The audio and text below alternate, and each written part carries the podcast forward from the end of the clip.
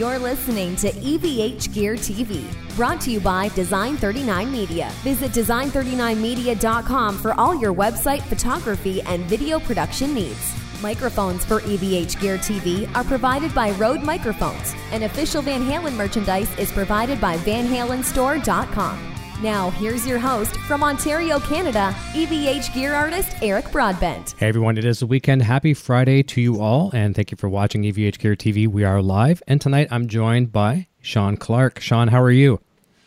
Doing good. How you doing? Good, good. Um, a little cold, and uh, it's a little cold up here where I'm from, but uh, I can't complain. It's it was zero degrees today, so I can live with that. Anything kind of in the middle is not too bad. It, it did dipped into the 60s today. It was getting pretty harsh here in California. Oh boy, 60s. Yeah, you must have been. You must have had to kind of put the boards up on the windows and and uh, stock up on the uh, non-perishables. had to put a hoodie on. It's yeah, crazy. yeah. I really feel sorry for you. It was nice to have you. Uh, for those that don't know Sean, he runs a convention All Stars. Um, he does just about everything under the sun, and we're going to get into a lot of that tonight, including making some great music. And uh, I have to honestly admit, I didn't know Sean played anything else other than drums, and I was educated before we went live tonight. Guitar, bass, a little bit of everything. So we're going to maybe get some sneak peeks at some of the things that uh, you have kicking around in the uh, in the man cave there.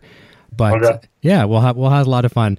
Um, let's let's just start it off. We'll jump over to the chat in a few minutes, and we'll say hi to some folks over there, and we'll come back every uh, once in a while as well too.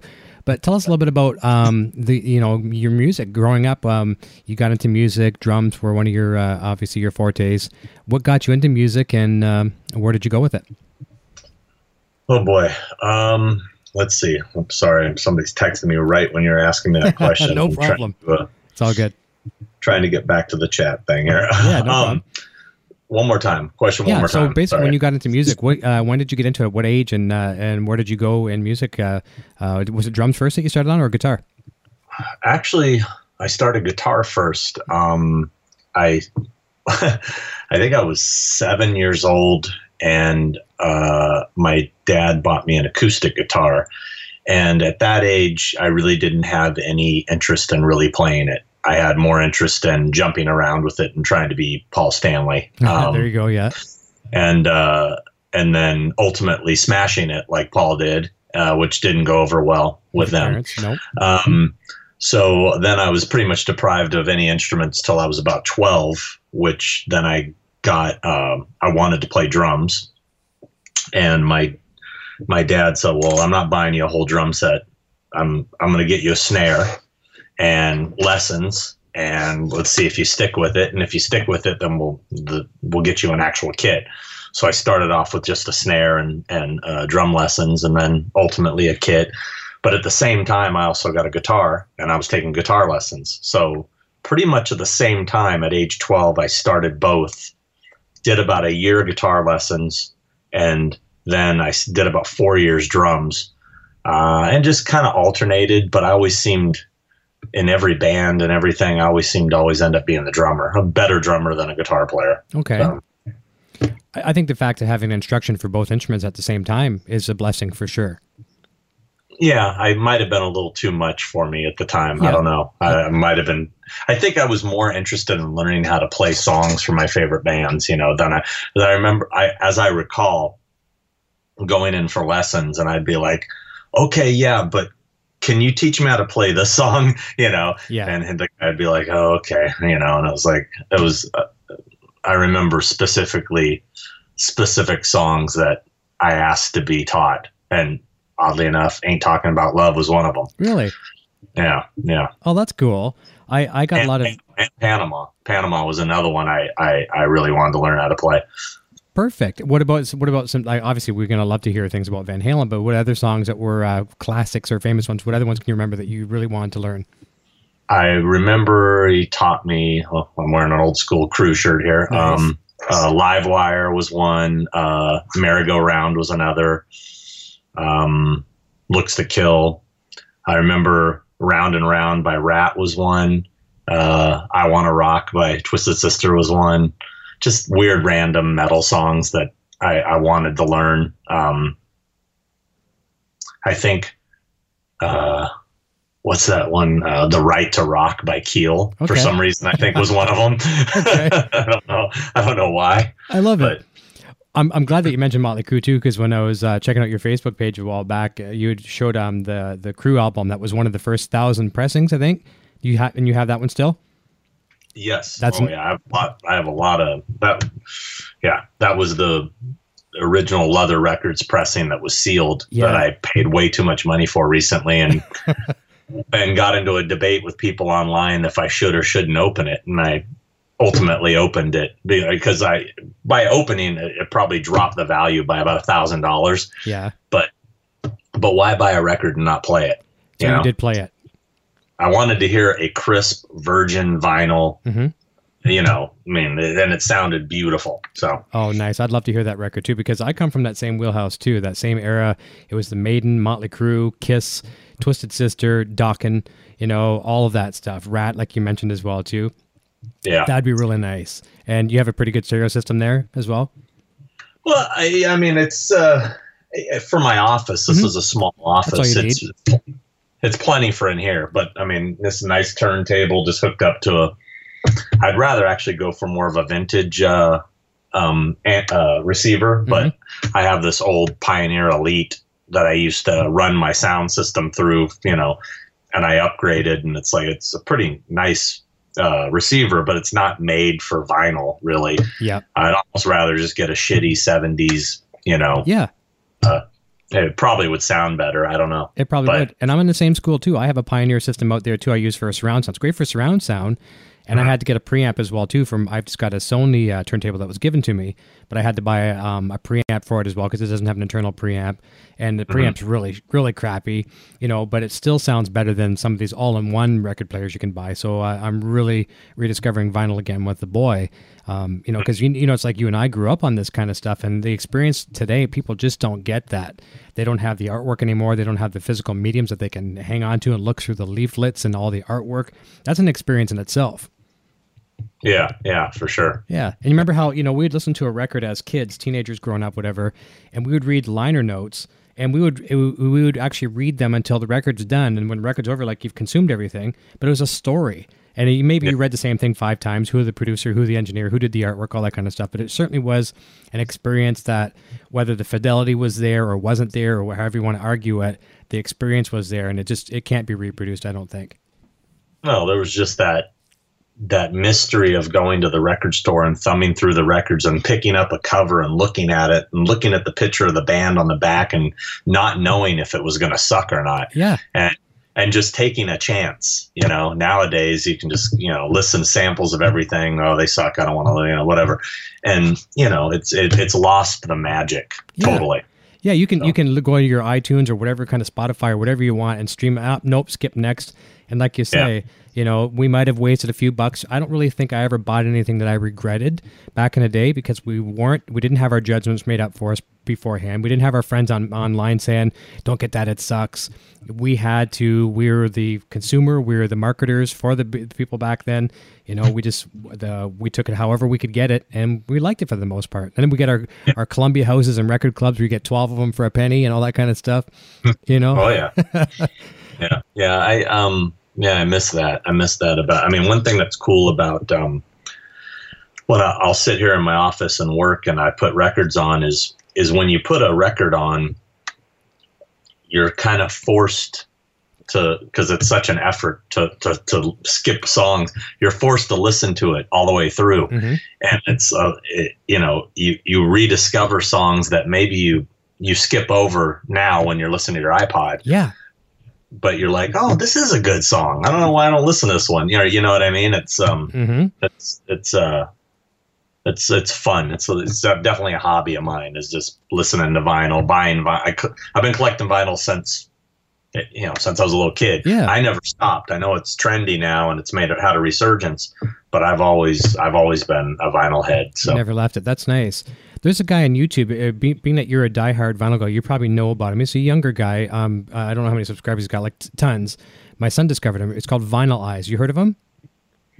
No, Look him no. up. I think it's like vinyl and then E Y E Z Z, and he he's a, a champion for getting people into vinyl. He's been a, a fan forever, and he's also um, uh, talked about those uh, wax cylinders, which I didn't know much about. Do you remember seeing those way back, like long before our time? We're talking like our grandparents' time.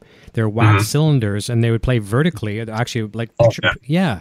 And uh, he was showing a video where this this one guy was on some show, some tech show, and there's only one in the world. And this guy was really nervous. He was holding the thing that looks like a toilet paper roll, and he was trying to describe it. And he dropped it. He squeezed it too hard, and it shattered.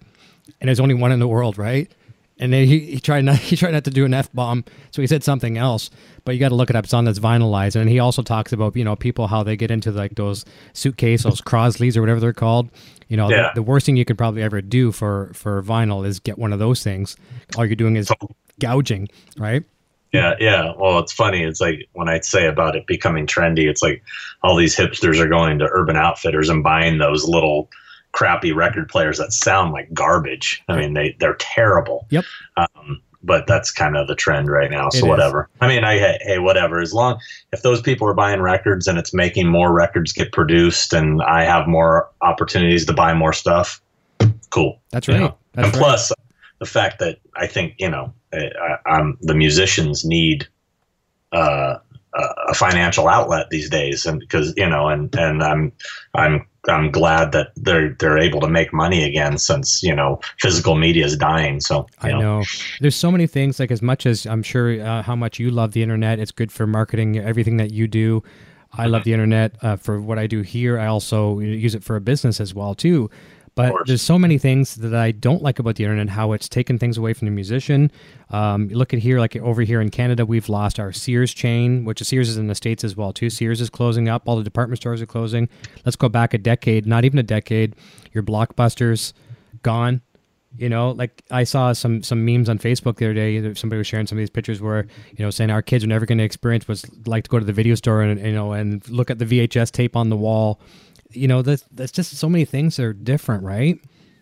Well, it's, it makes you. I mean, it, it. You don't appreciate it as much, you know, because it's t- it's so at your fingertips. I mean, I I have still some boxes of VHS tapes of stuff I taped off of TV. Almost all that stuff is on YouTube now. I know. I mean, and it's just like I I remember when we we would get something, and we were just so blown away by it. You know, like uh I, I remember buying like a bootleg video of old commercials from the 70s and we'd watch them and go, oh my God, look at this. And now you can watch all of them on YouTube. It just, it makes it, it makes you not appreciate it as much when it's so accessible, you know? That's right. It's, it's like collecting with anything, collecting records, collecting toys. I, I collect toys too. I used to love to go to the, the swap meets, the toy shows, the record shows and dig through stuff. You know, I, in fact, I collect um, vintage Star Wars figures Oh, nice. and I refuse to buy them off of the internet. I want to find them in person and go, oh my God, here it is. You know what I mean? yeah. Um, because it, that's the fun part, you know? Yeah, rummaging all through, through the Yeah. bins and, and you know whether it be vinyl or toys or stuff like that. Yeah, for sure. Because the whole thrill of you know, okay, I want this one. It's graded a nine or whatever. I'll I'll take that mm. one. And then you get it. It's like okay, cool. And you probably just okay, you put it up on the shelf and you almost forget about it in a week. You know, it can happen. Yeah. Yeah, we, we just don't have that experience anymore, and it's and it's a real shame. That's why I think these. It's nice that we still have the swap meets, like the guitar meets, and you know, and the comics things and things like that as well too. And I mean, I, I imagine a lot of times too, you get some stuff brought to you, which we'll talk about too. Some of the conventions that you do, I'm sure you get surprised every once in a while too. But, but let's take a quick second, go over and say hi to a whole bunch of people. I think you've got the chat open as well too. We're gonna uh, jump through here. Lyle Ketchum is one of our most loyal supporters. He jumps in. He was in the, in the chat like an hour before the show started. nice to have you, Lyle. Uh, Warren Hughes uh, saying hello, everyone. NAMM is coming up. I'm excited. Yeah, Warren, you're going to do very well at NAMM for sure. Uh, Kerry Gallagher mu must be one of your fran- uh, fans. Says I love Sean Clark, amazing or uh, awesome guy, um, super awesome. I know Carrie very well from Orlando Okay, area. Yeah, yeah. nice. Uh, so thanks for stopping by, Kerry. Appreciate it. Uh, Fender Guru says cheers from New Zealand. Very nice. We get we get some globe tra- uh, travelers here for sure. Um, Yeah. Yeah, uh, we'll get to, we'll get all over all over the world. Um, Got to bust out my small violin. Uh, Lyle Ketchum says. Quentin says, "Hey all, Quentin James, Real Camp 56. Good evening, Eric and and Sean. Happy Friday. Cheers to you all. Francisco. I see, Akisha's uh, giving me crap for for cursing. Sorry. okay, no problem. Um, uh, greetings from Costa Rica. That's from Francisco. Greg Walker. Hello, Eric and crew. Talking Walking Dead too. Yeah, this is that's. We'll get into that in a second. A lot, Walking Dead is a real passion of uh, of mine here, and obviously Sean's deep, more deeply rooted in it than any of us, I think. Uh, Carrie says, "Hey, hey, Sean." Uh, Terry uh, is jumping in, saying, "Hi, Sean." Jack Shane Martin is saying, "Hey, Eric." Carlos Santin, my Canadian brother from another mother, says, "Happy Friday, everyone." Greg Walker, we all wanted to learn those licks in the '80s. Yeah, for sure. Talking about all those bands that you mentioned there. Yeah, Akisha. Uh, Wars. I'm getting a record player soon. Can't wait. Oh, it's it's great. It it really is. Uh, Scott MacArthur says checking in late. Hi everyone. Curtis Murata. Hello everyone. Greg Walker. Um, go, uh, please go audio advisor to get into vinyl. Okay. Carl Santos says, I just restored my old Technics phonograph and got it working again after about 30 years. Technics makes some great players. I don't know a lot about um, vinyl players, um, record players, but I know Technics is great. Mine, mine's a Sony. Is it? I have a Sony as well too, and it was actually given to me by a friend. Really nice gift. Um, yeah, and mine's pretty nice. And I'll, I'll hold a thought there for a second. It, tell, tell me what you think, because I think you're more of a vinyl buff than I am. I'm, I've, I've used it my whole life but I think you're more of a you know a, a, pro when it comes to it. This guy that I was telling you about on this channel, he says he even likes uh, record players that don't even have the automatic, you know, cue the arm and drop it. He likes to physically grab the needle and drop it. You know what I mean? It's that physical experience. That's what mine is. Cool. Mine, manual, yeah. Yeah, I have. I can cue mine up like it won't actually move over, but I can. You can lift it up, bring it over you want, and then push a little lever, and it'll slowly drop it. But yeah, we may have the same one. That's what mine does. Oh, okay. I'll look later on off the air, and I'll take what my model number is, and we'll compare. And does yours have a built-in preamp or no? Um, I don't think so. So you probably have to get an external. Yeah. Okay. Yeah. And I have to. I have to. I'm embarrassed to admit I have a Behringer preamp, which is, you know, it's as it's as you know poor poor quality as you can get, but it works. It's, we're not talking Crosley, so we're good. Mm-hmm. Um, oh, there we go. This is a, good comment from uh, from Quentin. Says kids went from final to eating Tide Pods. yeah, I don't know where where the disconnect was, and I just don't get it. I just don't get it what this whole thing is. Um, whatever. You guys don't realize that's going to kill you. They tell they tell people keep away from pets. So if they want to keep away from pets, don't you think you should keep away from your kids too? Yeah. Don't get it. Don't get it. They die clean. That's true. Yeah, yeah. I, I think toothpaste will work a little bit better, but um, so Lyle Ketchum says, I love searching for old movies and DVD, Blu-ray, and pawn shops and garage sales. I've been hunting for a smiley face for a year. The uh, yard sales, even here, I'm not sure what it's like in the in the states. Here in Canada, the yard sales are very popular. I'm sure they're popular there too. And that's what's can... smiley face. What is smiley face, Lyle? Yeah, let us know because I don't know. I don't so know. Is that a movie or? I know a, I know a horror movie called Smiley. Okay. I don't know if smiley face is the same one. Maybe he's referring to it that way. Yeah, let us know, Lyle, if you can, so we know which what that one's about. Uh, Pat yeah. Moore says, "Hey, Sean from New Jersey." Um, uh, Hugh uh, says, "Hey, Eric, uh, you have the coolest guest." Thank you, appreciate that, Hugh. I try my best. And I'm here too. Thank you. I love it. Uh, Jack Shane Martin says, "I'm currently making a replica of Frankenstein and uh, loves The Walking Dead." Um, and Carrie's uh, saying hi to your friend Acacia there. So that's the thing. We're going to take a little bit of a twist. When I'm not talking about music and I'm not talking about Eddie Van Halen and things like that, Walking Dead is very, very um, close to my heart. I love the show. Um, mm-hmm. You know, I think I discovered it. I didn't discover it immediately when it came out, but it, like very soon, probably one year after the first season. There, season two, we'll say. Mm-hmm. Got into it and just been like consumed it like huge. Absolutely love it. And let's tell people before. First of all, tell, tell us your thoughts on the show, and then we're going to say how you kind of have taken that to a whole new level with uh, you know talent management and things like that, and obviously managing half of uh, the the cast. But what are your thoughts on the show, and when did you get into it? Well, I've been watching from the beginning because mm-hmm. um, I was working with Norman Reedus before Walking Dead. Oh, okay. Uh, so I obviously, and being a horror fan, mm-hmm. I would have watched it regardless. Right.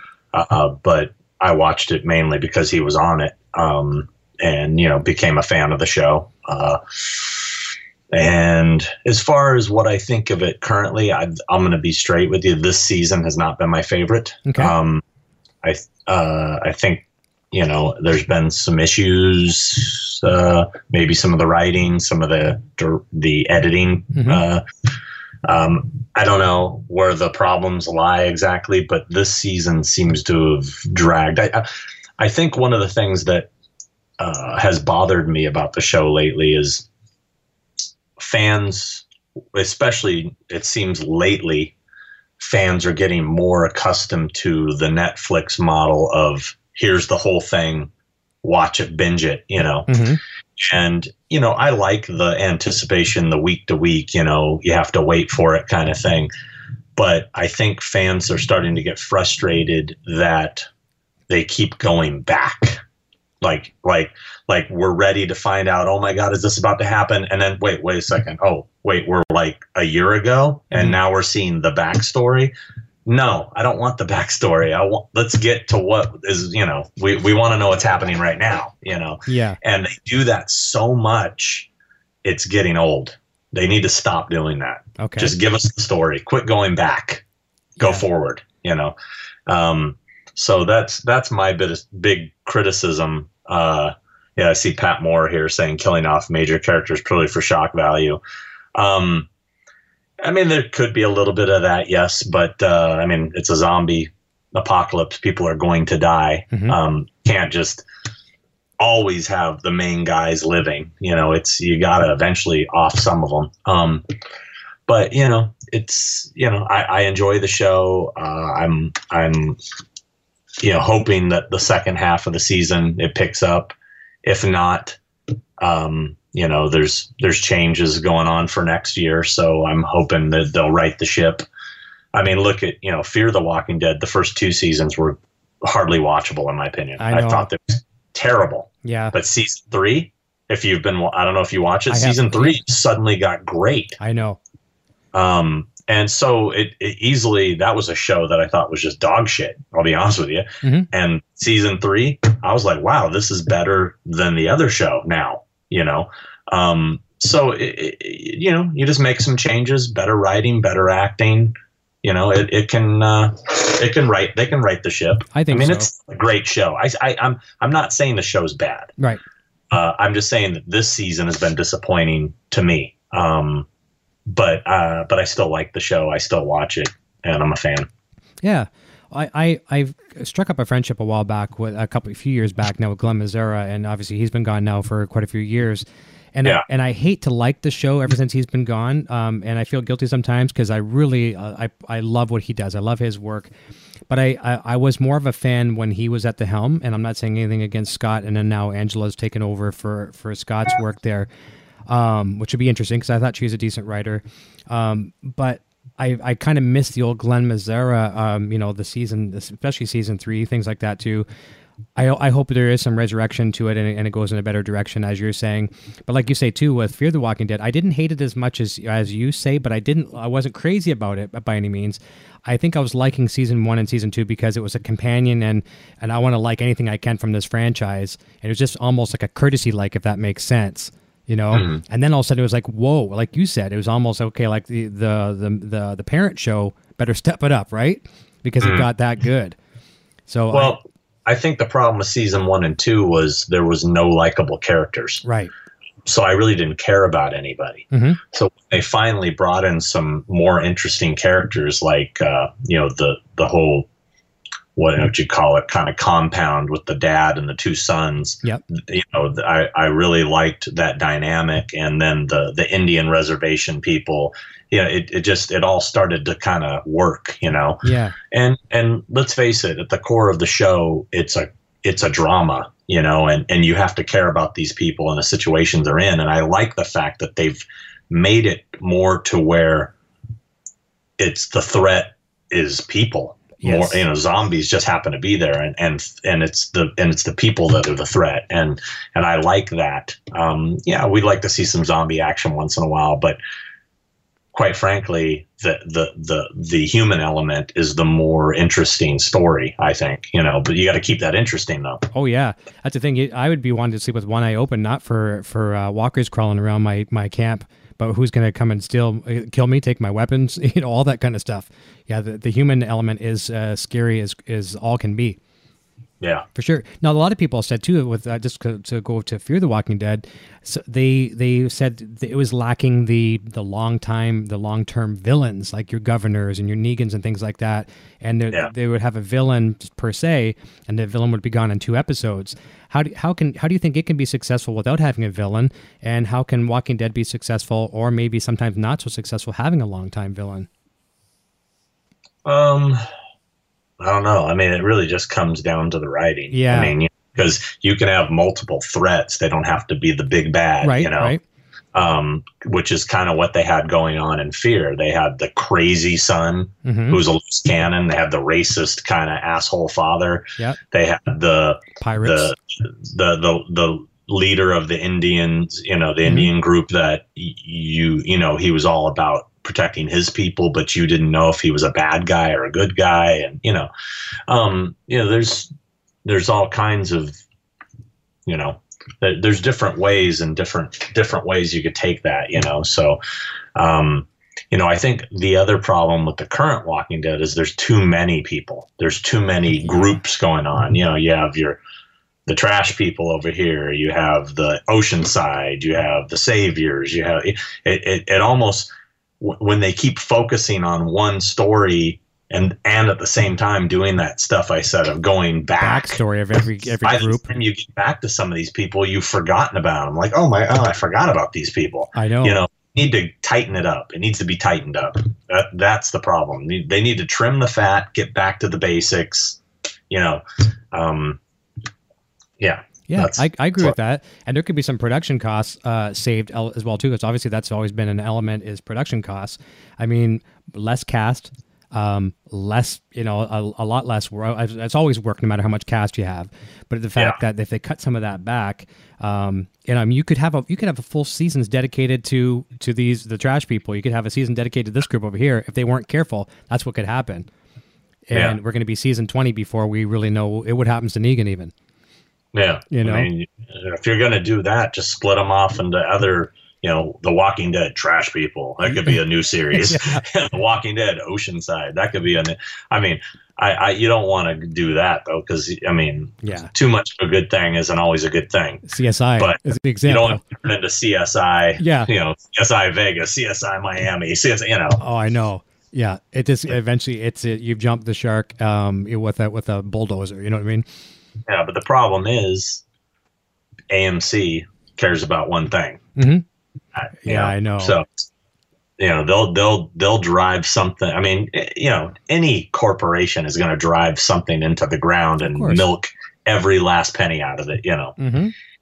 but let's hope it doesn't get to that. Let's hope they keep making quality shows, which you know, yeah, for the most part they have. So Yeah. As as you were saying earlier, and we won't give away. I I've always said I don't give away spoilers here on the show, and I mean you're going to find spoilers. I find spoilers by not even looking for them. I read a Star Wars spoiler when I went to see the new one, and I was looking for how they're going to you know portray Princess Leia in the next movie or what Yeah. her role could be. And I read a spoiler for the one I went to go see the recent one, and I was so mad, but I put it out of my mind to pretend I didn't read it, and even though I knew that there was going to be a spoiler there, I, I was able to get it out of my mind. But no Walking Dead spoilers. Uh, the mid-season finale. What were your thoughts on how that went down? And you talk about you know major major things that can happen. Do you think it was done for shock value? Um, do you think it had a purpose? Um, what are your, what are your thoughts? well, I think by now everybody knows. Yeah. So I don't think Yep. I don't think there's much spoiling. Um, but uh, you know, I know a lot of people. I, I've read that people were, you know, the Carl Mhm. incident, uh, that people were upset because it deviated from the comic or whatever. I, I don't read the comics. I've never read the comics. So, um, and quite frankly, I think it's a good thing they deviate from the comic because then you're not going to be surprised, you know, Nice. if you follow the comics, you know. Um, but, you know, as far as, uh, do I think it was a good idea? I guess we'll have to wait and see how it plays out, if it's a good idea or not. Mhm. Um, I didn't think it was, I personally didn't think it was done well uh, in that mid-season finale. Like, I think they could have presented it in a way that could have been more shocking. Yeah, Uh, it, it just kind of seemed like, oh, oh. By the you know. I, I don't know. I wasn't very shocked. I wasn't very. Uh, I don't know. It it just kind of seemed very. It didn't have the factor, Yeah. you know. Uh, Yeah. Just like, oh my god! I mean, it was, I, it was, it was. I don't know. But maybe it was the way Carl played it, being so just somber about it that made you just not feel like it was that big a deal. I don't. I'm just speaking to myself personally. Mhm. I don't know. I mean, I know some fans are very upset. Yep.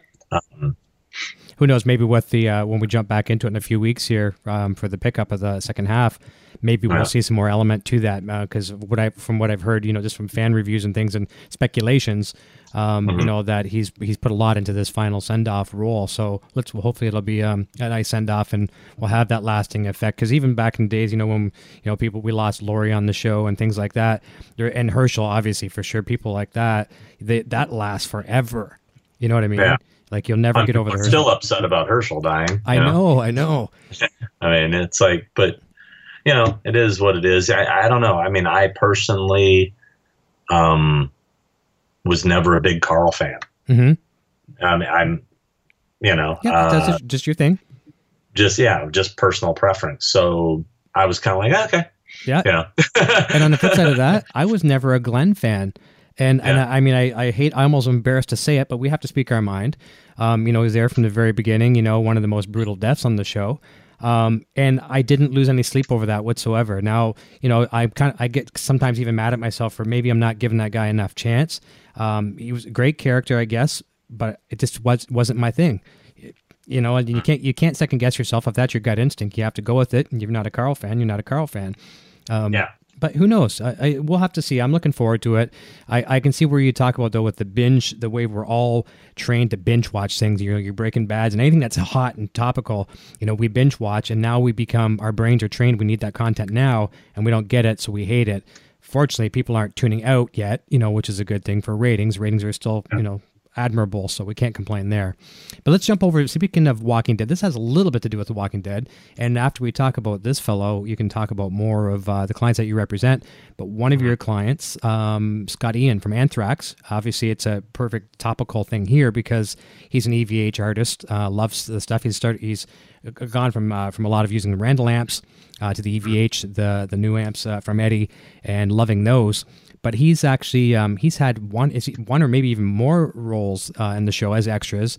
Um, so tell first of all, tell me your thoughts on uh, first of all working with him, and are you a fan of Anthrax yourself too, or is it just a client and and that's you're not a fan of the music, or um, was a huge Anthrax fan Nice. uh, as a teenager. Um, I still am. I mean, I've seen them multiple times. Uh, it's funny. I've I've known Charlie, the drummer. Mhm. Um, I've known him for probably almost ten years, uh, Okay. and um, became friends with him uh, through sort of our love of horror films. Um, and uh, so I would go to shows. He would he'd get me passes, go backstage, and I'd see Scott there. And Scott was always a little standoffish, Mhm. um, but he didn't know me, and I, course. I'm not somebody that that fanboys out and runs up to people. And I met him, and you know, nice enough guy. Um, but uh, I don't even remember exactly. Oh, I remember. Um, I, I was trying to think how I ended up working with Scott. Um, uh, he was taught, you know, I guess interested in doing conventions, and he knows Norman Reedus, and and uh, Norman said you should talk to Sean. Gave him my number, called me up, and, and I said, oh yeah, you know, we've actually met a few times. You know, I, I'm friends with Charlie, and so then Charlie asked me to, you know, w- you know, why don't you?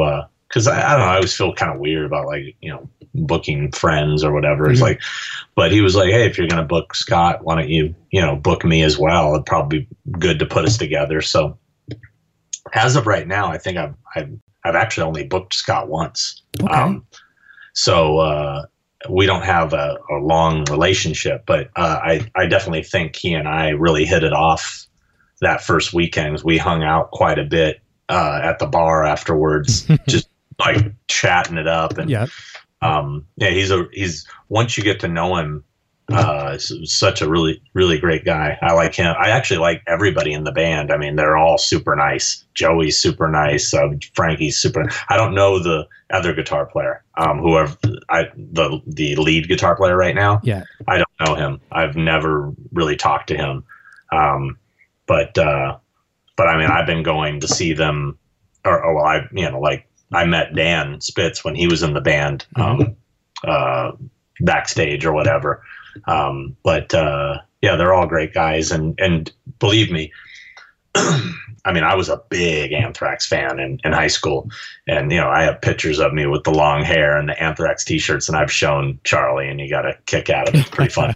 um, but it's like you know, if you would have told 15 year old Sean that you would be someday working with them and hanging out with them, I would have probably pissed my pants. So yeah, yeah, it's really cool and great guys you, you take a look at any of these metal bands and they have this mystique, their stage persona of, you know, they're going to eat your soul, you know, but yet there's these gentle giants will hold the door open for the ladies and, and all this kind of cool stuff. And uh, it's, it's a small world once you, uh, you connect all these people and they're very, very good people.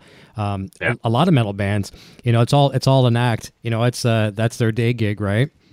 Yeah. They come home and their daddy playing with the, playing tea, uh, uh, dress up party with their daughters and all that kind of cool stuff. Wicked. Mm. Now, um, now uh, Scott's done some extras in The Walking Dead. I, I don't know this about you, and, and I feel ashamed I don't know the answer, being that you've had the connection with uh, uh, you know the crew. Have you done any extras in the movie in the show? I mean, not on that show. No, you haven't. No, I've been in. I've been an extra in, in several films. Mm-hmm. Uh, more f- just for fun. I'm not really an actor trying to be one. Yeah. Um, but uh, I've never even visited the set. Believe it or not. I've I've talked about it. You know, mm-hmm. they film in Atlanta, which is all the way on the other side of the U.S. from California. Yeah. Um. So I would literally have to make a a special trip to go. And you know, I, I'm I'm one of those people that's I don't like I, I don't like to feel like I'm hassling people, even mm-hmm. though it's like I know them and it's like probably not a big deal. I never like to feel um, like I'm trying to get something from somebody. Mm-hmm. And, and, I hate having that feel. I hate even asking for backstage passes like from bands. You know, they usually, you know, if they're friends like Anthrax or something, like if Charlie's like, hey, you want to come to the show? I'll get you passes. And I get there and I go to the box office and they, you know, I said, yeah, I'm on the list, you know, Sean Clark. And then they hand me the tickets and there's backstage passes with it. I'm always kind of shocked, like, oh, oh, cool. Yeah. You know, um, I never ask, you know, because I, I, I don't like being that guy. Yeah, I know. You know, you know what I mean? Yep. Um, like we we just went to the Misfits show at the Forum, um, and I you know I'm good friends with you know Johnny Kelly and Steve Zing and London May and all those guys. You know they're not in that the Misfits. Mm-hmm. You know I know I have connections with all those people. I easily could have got backstage passes. Yep. But I don't want to hassle. I don't want to ask anybody. You know, and we're we are right up the front, my girlfriend and I, and and I look over and I see my buddy who works for Glenn, and he's backstage, and he's like, "Hey, come here!" And I I walk over to the get, the rail, and he's like, "Are you coming back after?" I'm like, "Nah, I, you know, I, I didn't get past." And he's like, "Oh, just meet me over here. We'll I'll get you in after the show." I'm like, okay. So you know, we went over and we went backstage and hung out after, and it was you know, I mean, I don't like to be, High I don't like to feel like I expect it. You know what yeah, I mean? Of course. And you don't want to be that the high maintenance guy, you know? Yeah, oh, here he yeah, comes I again. I, I hate people like worrying about like if I went to visit the set and I, I would feel like the whole time those guys would be worrying about me like oh you know is sean is, is sean you know you are you cool like and like just let me sit over here and chill i mm-hmm. you know i I won't get in the way. I'll, I'll, just sit over here and be quiet. You know. yeah, you don't want to throw them off their game at all. Kind of feeling. I don't want distraction. Yeah. Yeah. No, I like that. I like that a lot. Let's talk a little bit about some. Obviously, we're on an Eddie Van Halen themed show. Um, uh-huh. When did um when in the Van Halen time period, when did you encounter them, and how did they? Uh, how did Eddie Van Halen? Because you play guitar as well, bass, drums. When did Eddie Van Halen kind of get in your brain, and uh, and how did it affect you? first album. Okay, I mean, nice. I mean, I, will never forget hearing "Running Running with the Devil" for the first time, and still to this day one of my favorite songs. Mm-hmm. Um, and uh, yeah, I mean, just loved that band. And um, you know, the crazy thing, it's like there's I, I'm a guy that's been to probably a thousand concerts. You know, big music guy. Have never seen Van Halen. No way. No, and it's it's great. I wasn't a fan of the Hagar era. Mm-hmm. Uh, I, it's funny. I like Hagar as a solo artist. I didn't like him in Van Halen really. I don't know. Maybe I don't know why, but um, love the Roth era. Uh, wanted badly to go see them when they played us festival. Oh, Um, great if you could have.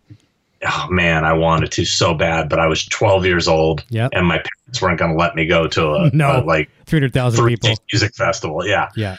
so um, yeah, I was really bummed. I didn't. I, mean, I watched it. I remember they televised it. Um, I don't remember. It was like I don't remember where it was televised, but maybe it was MTV or somebody televised. One it was just networks. like select songs from each band. Yep. Except Motley Crue. For some reason, they didn't show Motley Crue, which was my favorite band at the time. I was so pissed that they didn't show Motley Crue. I'm like, why are they not showing them? You know. Yeah. Um, but now I, you know, you can watch the entire concert on YouTube. That's um, right. But yeah, that's that's the era, man. I mean, uh, the Van Halen, that classic era. This, uh, I think my favorite era is probably probably the 1984 era because that was just the height of their career. hmm Um, just you know, maybe that or or Diver Down. Mhm. You know, that period. You know. Just because they were just on top of the world, and you know Roth was at, was at his in, his total excess, you know, completely out of his mind Yeah. you know uh, I mean, I could sit here and watch YouTube for hours of just drunken David Lee Roth interviews. You know that they're hilarious. They are. So, you know, That's the thing. I I always talk about that on the show here too. I say, you know, people. Some people complain about David Lee Roth being about always being on. You know, uh, it's you know, but do you want David Lee Roth to be off? That's his thing. That's what makes Yeah. him so cool. That's what makes the band so cool. Is that you know you ha- you have to. You have to be in it for the long haul when it comes with David Lee Roth. If you if you're just coming in and experiencing David Lee Roth for five minutes as an as a new potential fan, you're gonna hate him. You have to. Uh, he's, he's like David Lee Roth is almost like that guy in school, one of your friends that laughs at his own jokes, annoying Yeah. as hell. But once you get to know that friend, you know it's like this guy's pretty cool, and then you want to be that guy's friend. yeah, Yeah, I, I love it. Yeah. yeah. I wish, I wish I, you know. And then when they did this reunion, you know, I was very. I was in the Michael Anthony camp where Mhm. I was like, man, you cannot do it without him. Yeah. He's so crucial to this. He, he is the backing vocals in this band. You know, those songs aren't the same without him. No disrespect to Wolfgang, but Mhm. um, so I, I sat it out. Uh, although I may, if they come back around, I may eventually just just to kind of get it off the bucket list. But I wish I could see the the original four. You know, You never know. There's so many rumors right now, so many rumors speculating, and we won't even go down that route. But there, who, maybe there is that chance that you can see them. You know what I mean? The, the original four. That would be great, especially for you. One time, uh, I mean, after seeing some of the world's greatest bands and one of your favorites, you've never got to see. That'd be a real nice closure for you for sure. And it probably Yeah. will be the last time around if we get to see them again. I think it's going to be the last one, but that would be awesome. And you, you probably did yourself a favor not jumping into it for the first part of the reunion with Roth because it was kind of uh, a new motor in the band again, you know, and breaking in that motor. And it took a couple of years and a, and a couple tours to get that machine racing again. And you know, Dave isn't what he once was, but I still I still respect him to to the you know to the end of time. And I would rather see that that chapter go out with Dave, and it's kind of like I don't want to compare this back to what we talked about with Walking Dead, but like I'm I'm not the Sammy fan either. I did respect them. I, I bought all the albums with Sammy Hagar, but it was almost more like I want I, I want anything I can get from this franchise. So I'm gonna like this material too, and I'm not gonna lie. I was you know fist in the air when you know uh, you know uh, Balance come out and in 5150, you know all the all the stuff like that. Loved it to death, but David Lee Roth. I mean, is David Lee Roth, and and a lot of the fans here that watch the show. There's there's some both, but there's a lot of them that are really in the Dave camp, and it's cer- certainly an experience uh, with him. Like you say, the US Fest, all that stuff, all the Largo tapes and things like that too. Complete, just it's a circus. It's a circus. yeah, and, and that that was what was so great about him is he seems like the kind of guy you wouldn't want to hang out with because he'd be obnoxious as hell. Yep. but on stage as that rock star persona i mean he he is the the archetype you know i mean that that is that's the that is the model you know that is rock star you Yeah. know what i mean and it was at its complete highest peak at which it could never be at today i mean because those guys i mean he can't say the shit he said on stage then No, now no, You know in a what I politically mean? correct world. Yeah, yeah, the politically correct, crappy world we live in now, where everything is under a microscope. You know. Yeah, and look at it too. Look at back in that day, he didn't have to resort to um, politics, like like every every entertainer does today, politics and religion. It was just about sex, drugs, and rock and roll, and you know, um, you know, conquering all the guys' girlfriends and and all the you know all that kind of cool stuff. And no, sure, it was scripted. It was the same thing every night. And if you were the diehard that followed to every show, you're like, okay, come on, Dave, oh, you missed a line there, whatever. But it was awesome. And like you say, it's almost like you go to rock and roll camp to become a singer. Okay, here's four VHS tapes of David Lee Roth. Study them, come back, and we'll have a report on my desk the next day. Yeah. Yeah, Yeah. And, it, and it wouldn't happen today for sure. Let's jump back over the chat for a real quick second. We'll catch up on that. We're going to come back to some more. Uh, actually, we're going to have some Spinal Tap questions as well too, which is really cool. There's a nice connection with you. While you're doing that, I'll be right back. Okay, no problem. Lau Ketchum says it's a stoner movie with uh, Anna Faris. Okay, um, so that's the one smiley face. Um, let me see here. Greg Walker's jumping in. Lennie James. Uh, Bruce is here saying hello, Eric. Pat Moore says killing off major characters purely for shock value. Uh, Lau Ketchum says I hate when they uh, do that in the show. Just move forward with the story. Yeah, the backstories can really kill it. Uh, uh, Carrie says I'm a comic uh, fan, so I'm a bit upset with killing Carl. I'm going to try uh, that trust uh, that it will play out. Yep, for sure. Uh, Terry says I think fans want more of the story and how the apocalypse started too. Yeah, and I think you know we'll get to see a little bit maybe more of that through Fear the Walking Dead, which is cool. And now we have Morgan taking a jump over there as well. I think that could be very very cool, and maybe we will get to see some of that. Um, uh, Lyle says I wasn't the only one. I watched one episode uh, and I was like, no. Uh, Keisha says personally, I I still like the show, but all the shooting and not much else is too much, and we need more walkers again. Yeah, sometimes we, we can use that for sure. Pat Morris says I agree. It got much better. Bruce says uh, hello, Sean Clark. Thumbs up. Thank you, Bruce. Um, uh, Let's Do Rocks says, Hey, fellas, we rock and rolling? Just learned how to play uh, When It's Loved by Van Halen. Anyone else like this tune? Yeah, that's a good good little guitar lead in that one as well, too. FNAF Gamer says, Hey, Eric, what's up? Carrie Gallagher says, I hated Fear at first. Yeah, and it took a while for to to uh, catch on to people. And uh, there's some serious, um, I'll have to admit, when you talk about killing major characters, um, you know, we lost a major character, uh, a male lead on that show. And I was, for a couple episodes, I was like, what the heck? I remember watching with my son. We look at each other like, what? You know, bullets coming through the helicopter uh, through Fear the Walking Dead. Oh, fair. Yeah. Yeah, and it was like, whoa! And that's a character, you know, it's kind of like Travis, right? And that Yeah. was that was a bit tough. I you know, I have to admit that was a tough one for me to swallow for a couple days. But again, I thought he was just kind of a boring character. I was I was fine with it. Yeah, you were, eh? Yeah, I was Yeah. just kind of like, okay, let's get man, let's get rid of that annoying son, you know, and they did. Yeah. Thank God. yeah, that's true. Yeah, that's true. Um, Carrie Gallagher says I hated Fear first. Yeah, I just repeated myself. I'm I'm known for that. I'm like Jimmy two times on the show here. Um, will uh, will Fear the Hey, Walking Dead hey. time jump forward to, to bring in Morgan? That's a good question. What do you think? Will Fear time jump to bring in Morgan? How is his character going to trans uh, transition over there? As a fan, no. I don't. We'll have to wait and see. Well, I I can't really answer that question if I know the answer. True. Yeah, see, that's a thing. Yeah, that's a silly question because I know a lot of a lot of these things you're privy to, and that's got to be hard too. I imagine you must get asked all the time, don't you? Yeah, but I say nothing. Ah, of course. Because, Yeah. because I can't. That's right. You know, my Contractual. job, my job's more important. That's right. I agree. That's good. Yeah, that's that's the thing. Um, provide or you know stopping leaks is is very is very tough. Uh, let me see here. Um, I scrolled too fast here. Sorry, I lost a little bit. Let's as I come back to the chat. This happens if I don't scroll fast enough. Sometimes it will it will drop. Um, tell us about the Spinal Tap involvement. Like everyone, every rock and roller is a big fan of Spinal Tap.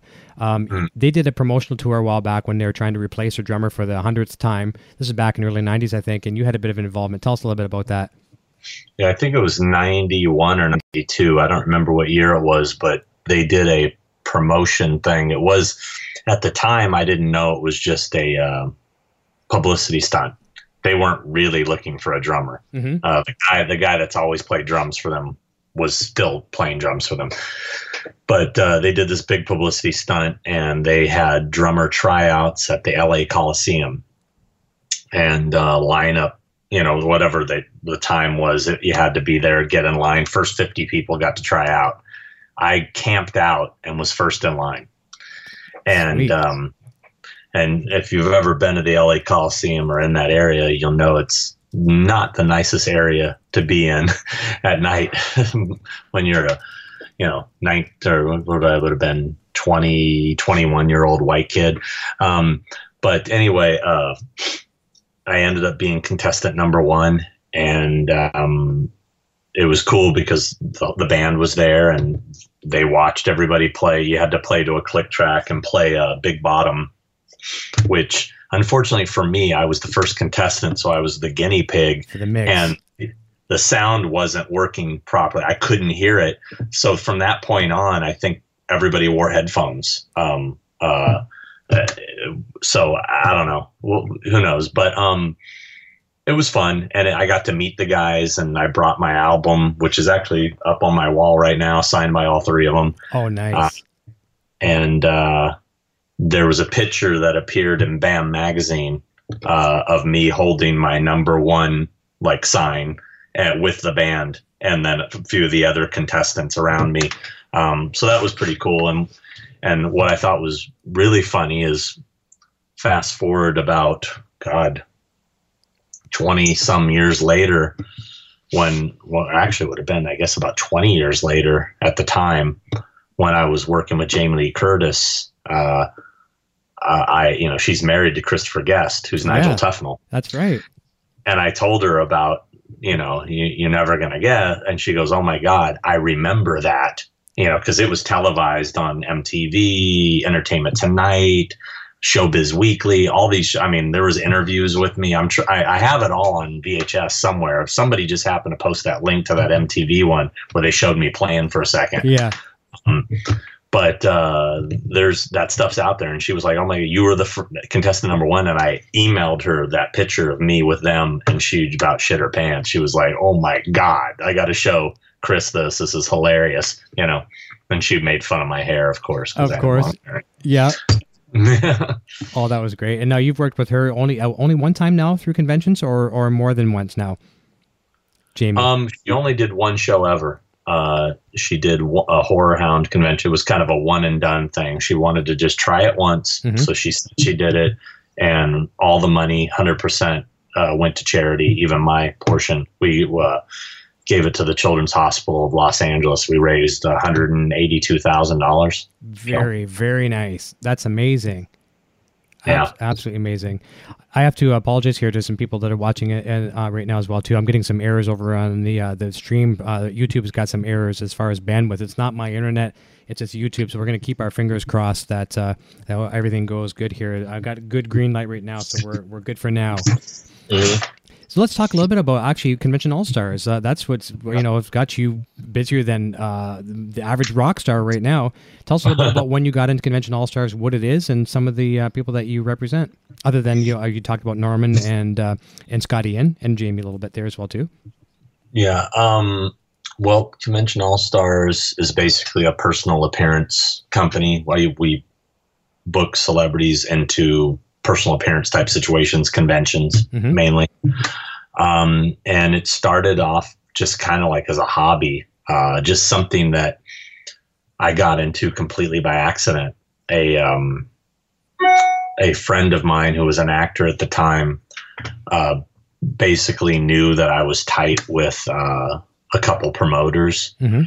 Asked me if I could get him in because he was having a hard time trying to communicate to them directly. Yep.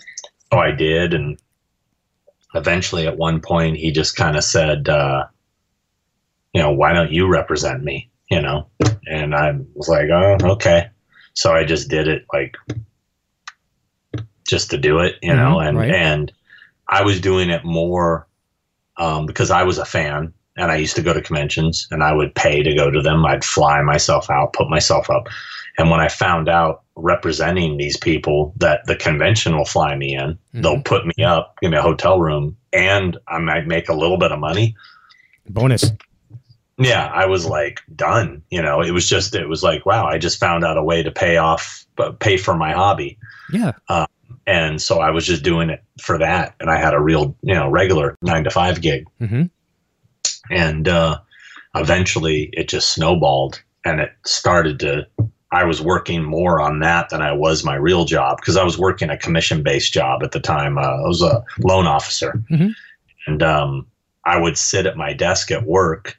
No, you know, nobody's supervising me because basically Your own You know. boss, kind of. yeah, I'm, I'm on a commission, you know, so the harder I work, the more money I make. I'm sitting there in the office spending more time working on booking conventions than I was the mortgage stuff. And eventually, at some point, I just said, you know what? I just need to. This is I'm wasting everybody's time coming in here every day. I need to just focus. And so I, I think it was 2006, February 2006. I officially walked away from a, a real job and mm-hmm. never looked back. So. Now, was it scary for you at first, a little bit, even though you you had the potential? Very. Yeah. Because if it if it if I fell flat on my face, you know, I had nothing. You know, um, I had no backup. So um, I just figured, though, you know, if I'm gonna do something, you got to put hundred percent into it. Um, I didn't. I wasn't doing an adequate job trying to juggle two different jobs. You know. Yeah.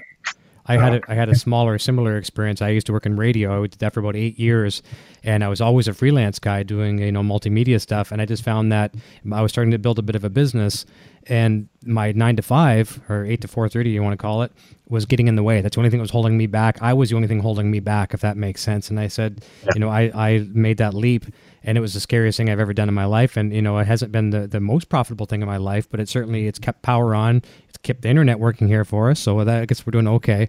And it yeah. is it is nice if you're going to be uh, if you're going to do it, do it for yourself instead of making someone else rich and uh, it's very very rewarding.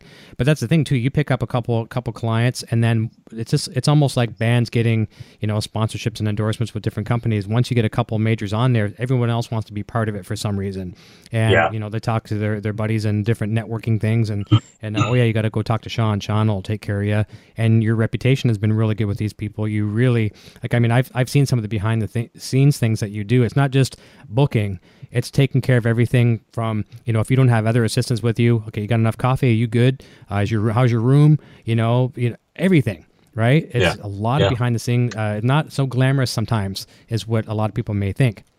Yeah, yeah. I mean, everybody everybody sees the pictures on the internet and and you know it's just some like that I'm getting the rock star treatment too, or mm-hmm. something, but it's not. One of the biggest conventions going out there. Um, yeah. I've been following those guys since uh, the very onset as well too. I even used to write for them on the website. They had a column called um, uh, "Rocking Dead." So I was the music guy, and you know it was a very short-lived type thing.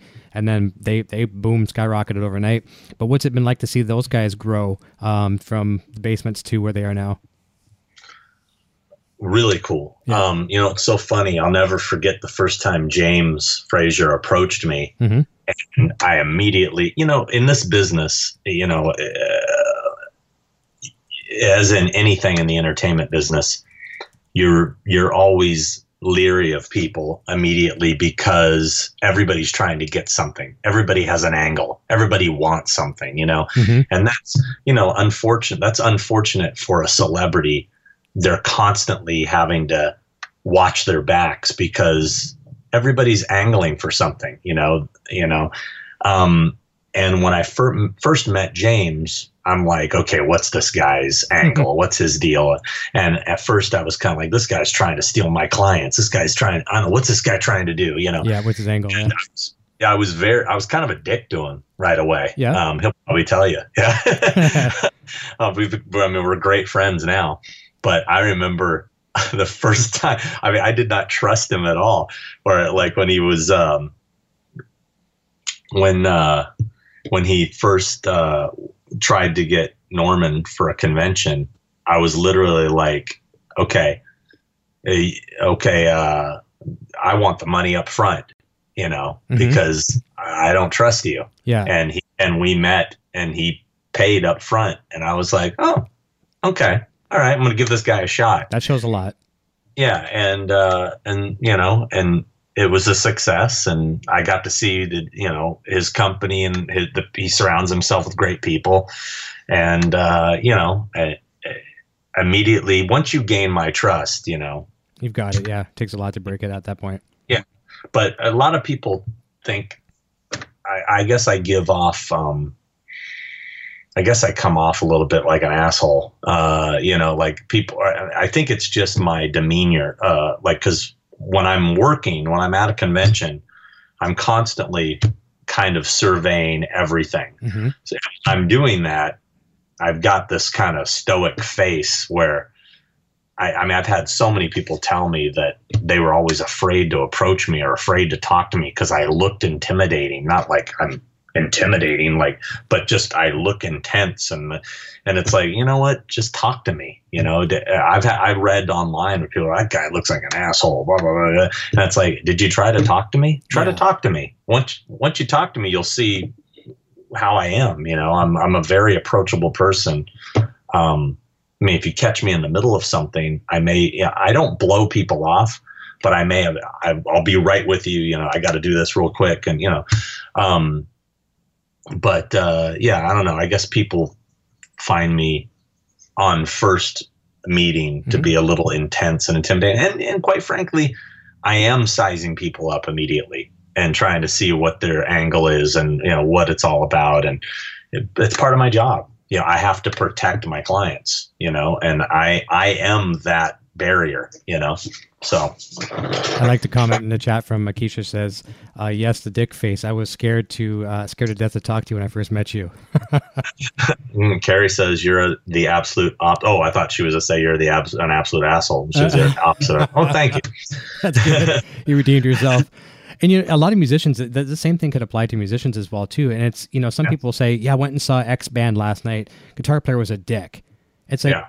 but um, you know, I, I've been that person before on stage where if something's going wrong, um, you're panicking, you're in panic mode, and your job at that moment is as much as you would love the fans, um, you got a job to do, right? And it's got to go smooth, or you might not be coming back again, right? So you, maybe mm-hmm. you are that you look like the dick, or maybe you might even been a dick one time, but you got to you get you got to do the job right. And I, I like the way you uh, analyze it by saying you're scanning the whole thing. Okay, is everyone looking over here? How's the lineup over here? Uh, do we need any crowd control over here? That kind of stuff, right? There's so many factors that are being processed. Um, you know, and that alone is mentally probably mentally exhausting. Well, at the same time, not only not only am I doing that, I'm also doing it for security purposes. You know, yeah, you, you always got to be on guard and ready for anything. You mm-hmm. know, um, because things can happen like that. You know, and and I want to be prepared for you know if I see somebody if I see somebody acting squirrely, you know, yeah. I'll keep an eye on them. You yeah. know, um, because I mean, like, crazies, right? This, there was a one time oddly enough, in Canada. Uh oh, not, not, my fault. where, where some guy um, was just trying, and I guess he's actually a semi-famous YouTuber. Okay. Um, I don't remember his name, and I'm not going to give him any promotion. But his whole shtick is to get reactions out of people. Okay. And he came up with his cell phone, you know, camera or whatever, and literally jumped on the table backward, like backwards holding the table with you know like and said something to Norman like you know something vulgar something to try to get a reaction mm-hmm. and I was immediately on this guy like you know went after him uh, you know we got him and he had his his video was taken away. Let's say that. Yeah, but yeah, but anyway, you know, so you have to be prepared for for you know crazy shit that can potentially happen you know, at any time. Like, yeah, yeah, for sure. Let me guess. Was that Fan Expo Canada? No. Well, no. Okay. It was. I want to say that was in Niagara Falls, maybe Ottawa. Ottawa. Okay. All right. Yeah. The only reason why I said. Fan Expo Canada, that's one of our bigger ones here. Um, I mean, I don't travel to a lot of them, but that's that's a big one for sure. And I know Norman, you guys have done that one a few times, and you know, Stan Lee's done that one a lot too. That's cool. Yeah, I think it's never one know. and only the one and only time we did Ottawa is, and not it's not why we haven't come back. No, no. Um, but, but that's that was the one the one and only time we did Ottawa is when that happened. Yeah. Now, on a, on a stranger note as well, too, I was going to ask you a question. Um, as far as uh, I know, like your your guests or your clients, I should say, um, get a lot of really cool gifts from fans and stuff like that too. And that's why another reason why you have to be careful. Someone's just you know as innocent as giving you a gift, you never know what they're going to give you. And yeah. I read some somewhere that one time Norman got bit. Is that correct? Yeah, I mean it. Uh, it got exaggerated a little bit. Yeah, but I mean he did get bit. Yeah, but it wasn't. I mean, it was more of a playful bite, yeah. but still, you should respect somebody's personal space. Space. Yeah. Um, um, and you know that's the thing is like you know, how do you protect against that when you're doing photo ops with people, when Yeah. you're putting your arm around them and they're right there? Yeah. There's no security person that that can move that quick from somebody to go like that. No, it's know? done. It's over. yeah um so yeah that was just a weird strange situation um that you know it obviously made headlines um but you know that person was thrown out and pretty much banned from any further walker stalker shows um and, you know it's it's you got to think before you do stupid stuff you know come on yeah. Pat says, yeah, it was in New Jersey at a Walker Stalker convention. Oh, there Yep. you go. What's one of the, what's one of the uh, craziest gifts you've received, and maybe you've even seen uh, Norman receive from a fan? If it's PG Well- enough, you can say on the air.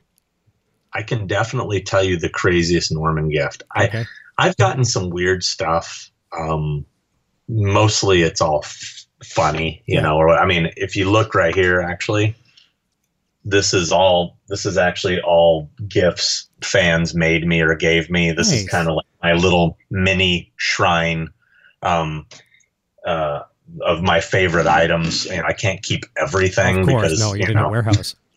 but but those are like my favorites and the last thing i want is a house full of things of me you know Yeah. so Yeah. that's my little that's my little me section Yeah. and and that's about it um but uh anyway my favorite uh, my favorite um or oh oh the weirdest gift he Mhm. got i now mind you this is me telling you what i think is the weirdest Sure, this yeah, is not his opinion Yeah. I, i'm not speaking for him Right.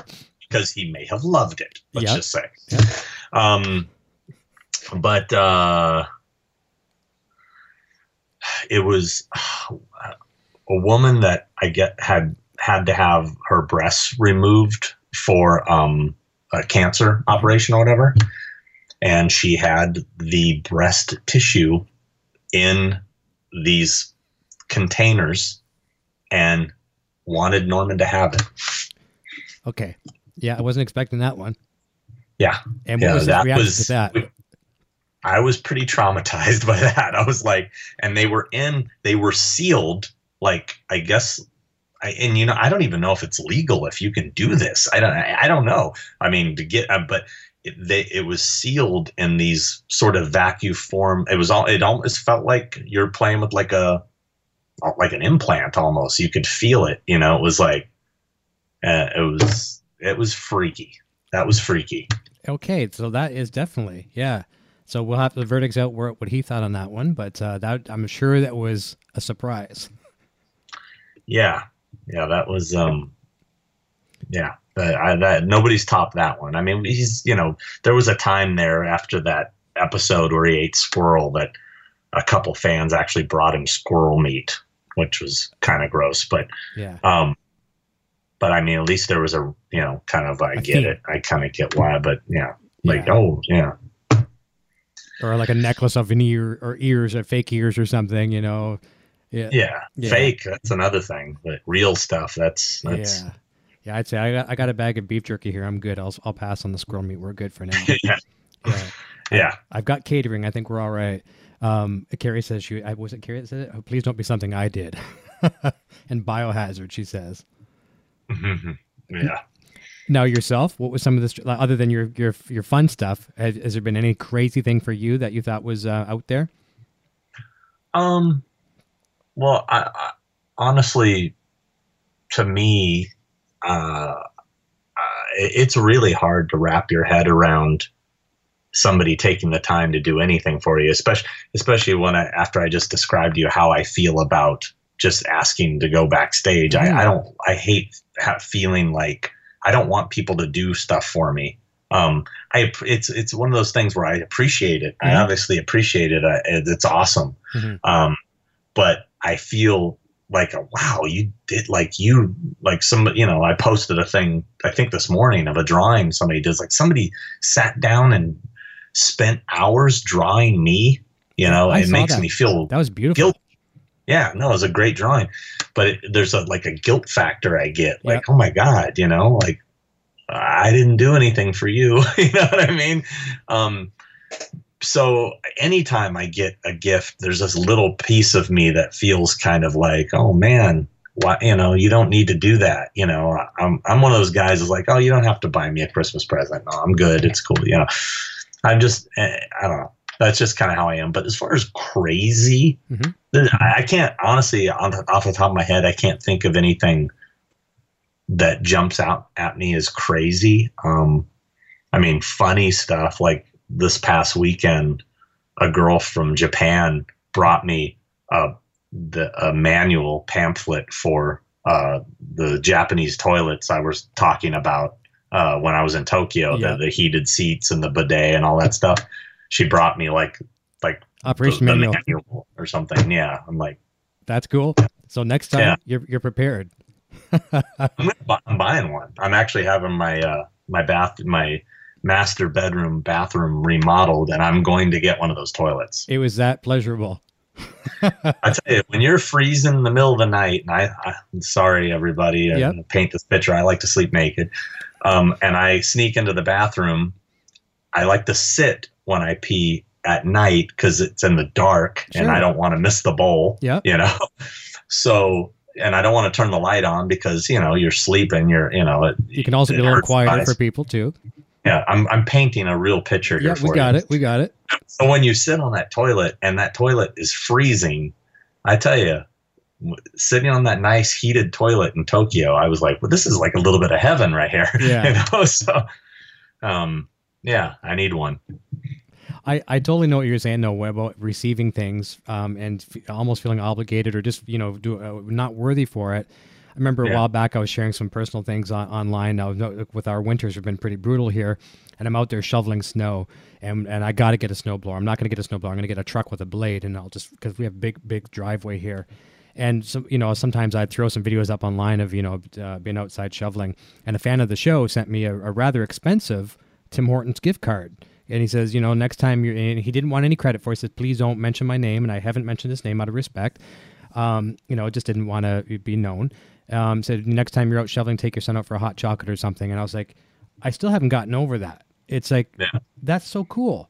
And so yeah. it's so, better than a jacket, better than whatever. It's practical. And, and he meant good because go take your son out, have some bonding time with the son, have a hot chocolate on a cold winter's day and yeah. I've been using it, and I and I really enjoyed it. Every time I have that coffee or hot chocolate or something like that, come from the show. That's pretty cool.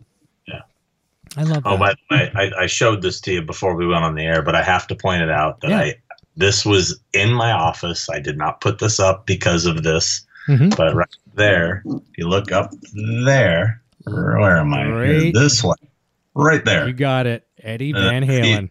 Got a signed Eddie Van Halen picture right there. Just happen to have that. So just anyway. that that's great. And as I was saying to you off the air as well too, that is a classic pose. That's Eddie at his one of his finest moments. And I was sharing a story with you about those pants. Those pants are the craziest pants ever. If you look at those things, Eddie's wearing their the red pants with the big, heavy, kind of almost look like rope looking pleats all the way down them. And yeah. I think it was when I had George on the show. Uh, George Lopez was on the show about a month back, and him and Eddie are, are really good friends, and they share a lot of stories. I'm I'm sure it came from him. I'm going to credit him anyways. And if I'm wrong, I apologize. But Eddie was saying that he hated those pants because um, it was one of the wardrobe people that's either David Lee Roth said, These are your look, Eddie, wear them, or it was the wardrobe people at the time. And when Eddie would sweat and you know everything would get spilled all over these pants while he's wearing them, they became like 50 pounds. It's almost like walking in your jeans through the lake or the ocean. And so I, it's something I never knew of all these little factual things I knew about Van Halen. Did not know that story. And I was like, kind of, oh wow. And it's like this classic pose and you can just imagine trying to run across the stage with 50 pounds of extra weight on your legs. Do you know where those pants are today? I don't. Do you? No. Oh, I was to say, here's number, fact number two. I don't know where they are. I do know he has some of his old like jumpsuits and stuff like that from back in the day. He's been known to uh, wear that one pink jumpsuit he had back in the old uh, one of the guitar magazines. He's got like a pickaxe up over his shoulder and he's got a collection of guitars. And then he was seen in the uh, early 2000 uh, six, seven, eight ish. Uh, another photo shoot with some lady, and he was wearing this the same pink jumpsuit, which was kind of cool. You know, kind of an overall kind of look. It was kind of neat. So yeah, it's cool. I'm, I'm really glad that we have some of the Van Halen connection like that as well too, and the fact that you got that sign that that's awesome as well too. Um, you've got some obviously with through the conventions and the people that you represent and that you, you come across, you've got some really cool stuff. The one guitar, tell me about the one guitar you had with uh, and the comics. Uh, people are going to love this. Can you show the one guitar that's signed by? Uh, oh, the Stan Lee one. Yeah, yeah. Oh, here, I'll grab it. Sure, this is good, guys. You got to see this, and girls.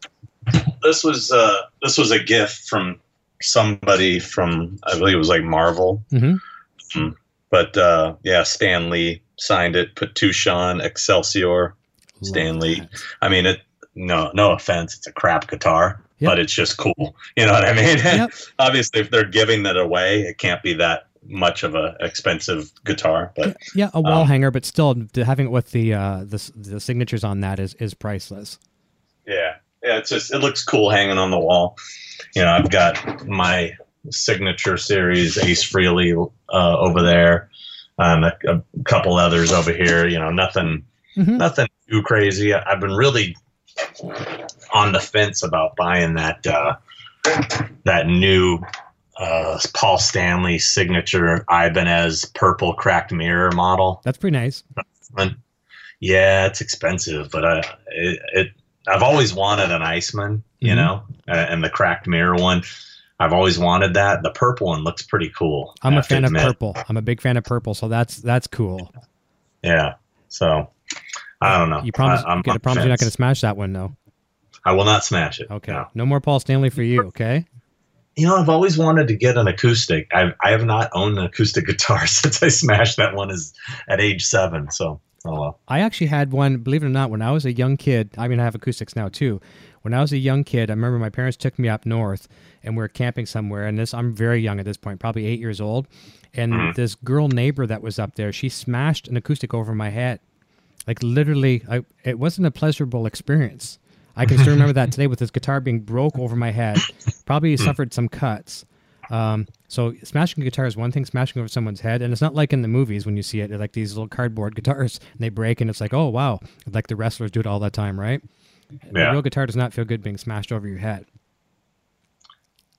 Not yeah. not, not pleasurable. Yeah, yeah. Let's talk a little bit about some of your the production that you've done with uh, writing and uh, for films. Tell us a little bit about the people that don't know some of the films that you've uh, written for, and and also the really cool thing you're sharing with me off the air is uh, some really cool audio commentary. For, like a lot of us like these special uh, special features and uh, DVDs and Blu-rays, audio commentary that you produced. Share that with us as well too. Well, as far as film stuff, I only wrote and produced one movie. Okay. it was called The Black Waters of Echoes Pond. Um, that's the only thing. Uh, and I did that. That was something else I was working on at the same time when I got into the convention thing. And it was also part of that decision to leave the mortgage industry. Like, hey, if I'm going to try to make this movie, I need to really focus. So that was a whole thing that I I jumped into and in 2007 made that movie uh, was when we filmed it. didn't come out till uh, movie just like drug and drug. Like I think it came out in theaters in 2010 mm-hmm. and on finally on DVD and Blu-ray in like 2014. So it was like this long process of just problem after problem uh, that plagued that production. But um, I'd love to do some more of that stuff, but I've been so busy with this and so you know I'm I can't yeah I can't turn my back on this business. No, and, no. You know, if if someday I get out of this or it dries up, excuse me, um, then uh, I'm I would absolutely try to pursue. Maybe you know, it, the industry's changed though. It's like it, it, it uh, it's just like the music industry. It's not as profitable of a gig to get into as it used to be, and it's a lot of work for very little profit. Um, so anyway, beyond that, um, I do do a lot of stuff for a company called Scream Factory, producing bonus features for Blu-ray and DVD, and uh, you know, hosting some of the audio commentaries. And I do this show called Horrors Hallowed Grounds, where I go to filming lo- famous filming locations. So I've been doing a lot of that. Uh, I haven't done as much recently, but um, uh, I have some stuff in the works right now. Um, actually, if you look don't know if you can see it here, but all these along this here Yeah. on the top shelf are ones that I worked on in some capacity. Nice. And my favorite thing was was this was getting the Saturn Award for the Halloween box set, which was this was a, a quite an accomplishment. You can see that. Congratulations. Yeah, yeah. So And, that was and what cool. was what was your involvement for that one to win that award? Um, basically, we produced the majority of the bonus features for it, uh, Nice. and I mean that was for the entire Halloween franchise, like from the first original to the Rob Zombie films, um, and uh, it was. I mean, that was probably six months of just busting my ass. Uh, I never worked as hard on a project as I did on that one, and um, very proud of the final project uh, product. People, people, the fans loved it, and uh, obviously it got us a Saturn Award. So that was, that was really cool. Every time you see that, you can you can relive uh, the the blood, sweat, and tears that you put into that. Yeah, I never expected that at all. Ever heard of the Van Halen tribute band Atomic Punks? That's so funny that somebody just asked that. Brian Young, let's talk about it. Let's talk about it. You have your friendship with him. Yeah, well, here's the thing.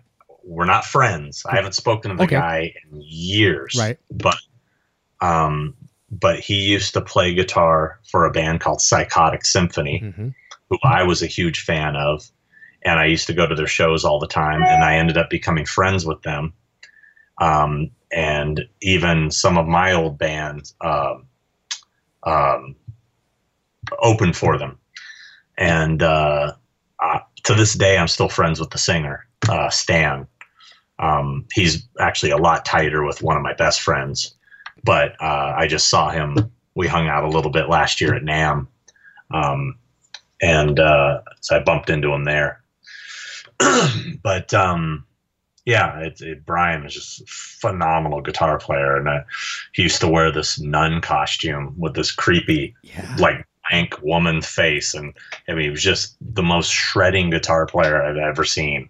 And the way and the other the thing about him was not only was he shredding on the level of Eddie Van Halen, but his his he was such a showman. He was like the Tommy Lee of I mean he was like you know, I don't know if he did it when he played with Dave, but he would do all these things where he would you know, put his leg over the thing and behind his head, and he had this strap that like bounced. It was like an, an elastic Elastic. strap, and he would just he would bounce the guitar up and down while he was playing. It was really he was a hell of a showman.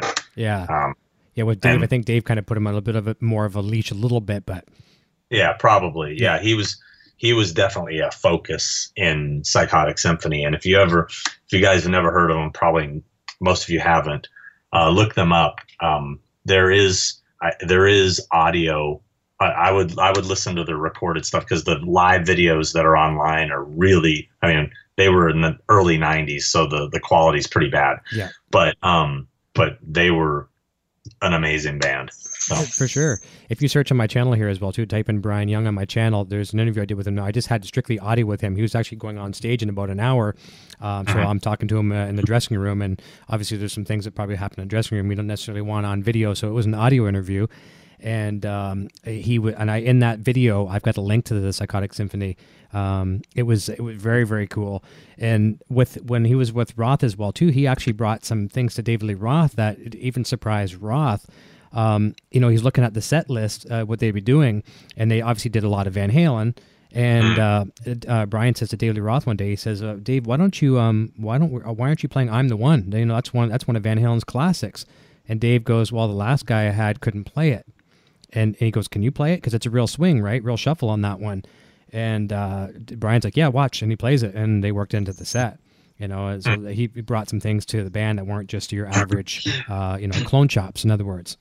Yeah, yeah. his he's guy was amazing. I think I even mentioned to you that one year. I don't remember what year it was. Early '90s. That BAM magazine, uh, which was a California free newspaper magazine thing, uh, named him like guitarist of the year. Uh, so I mean, he was a shredder for Yeah. sure. For for California, there's uh, that's a big Yeah. pool of everyone. I mean, that's where everyone was going to California to be discovered, uh, especially in that day. So if you can you win that award, that's that's uh, that's nice bragging rights. Very humble Oh, dude too. Very humble dude. Yeah, yeah. Yeah, he is. So, are you doing NAMM this year? Unfortunately, no. I wanted to go. I love going every year just to look at the new equipment. Mhm. You know, watch all the '80s rock stars walking around. yeah. Like, oh my God, there's so and so. Yeah. How funny! I actually last year I bumped shoulder to shoulder with Michael Anthony. He Oh, was, yeah. I, I did. I like bumped and I looked and it was Michael Anthony. I was like, oh wow, you know.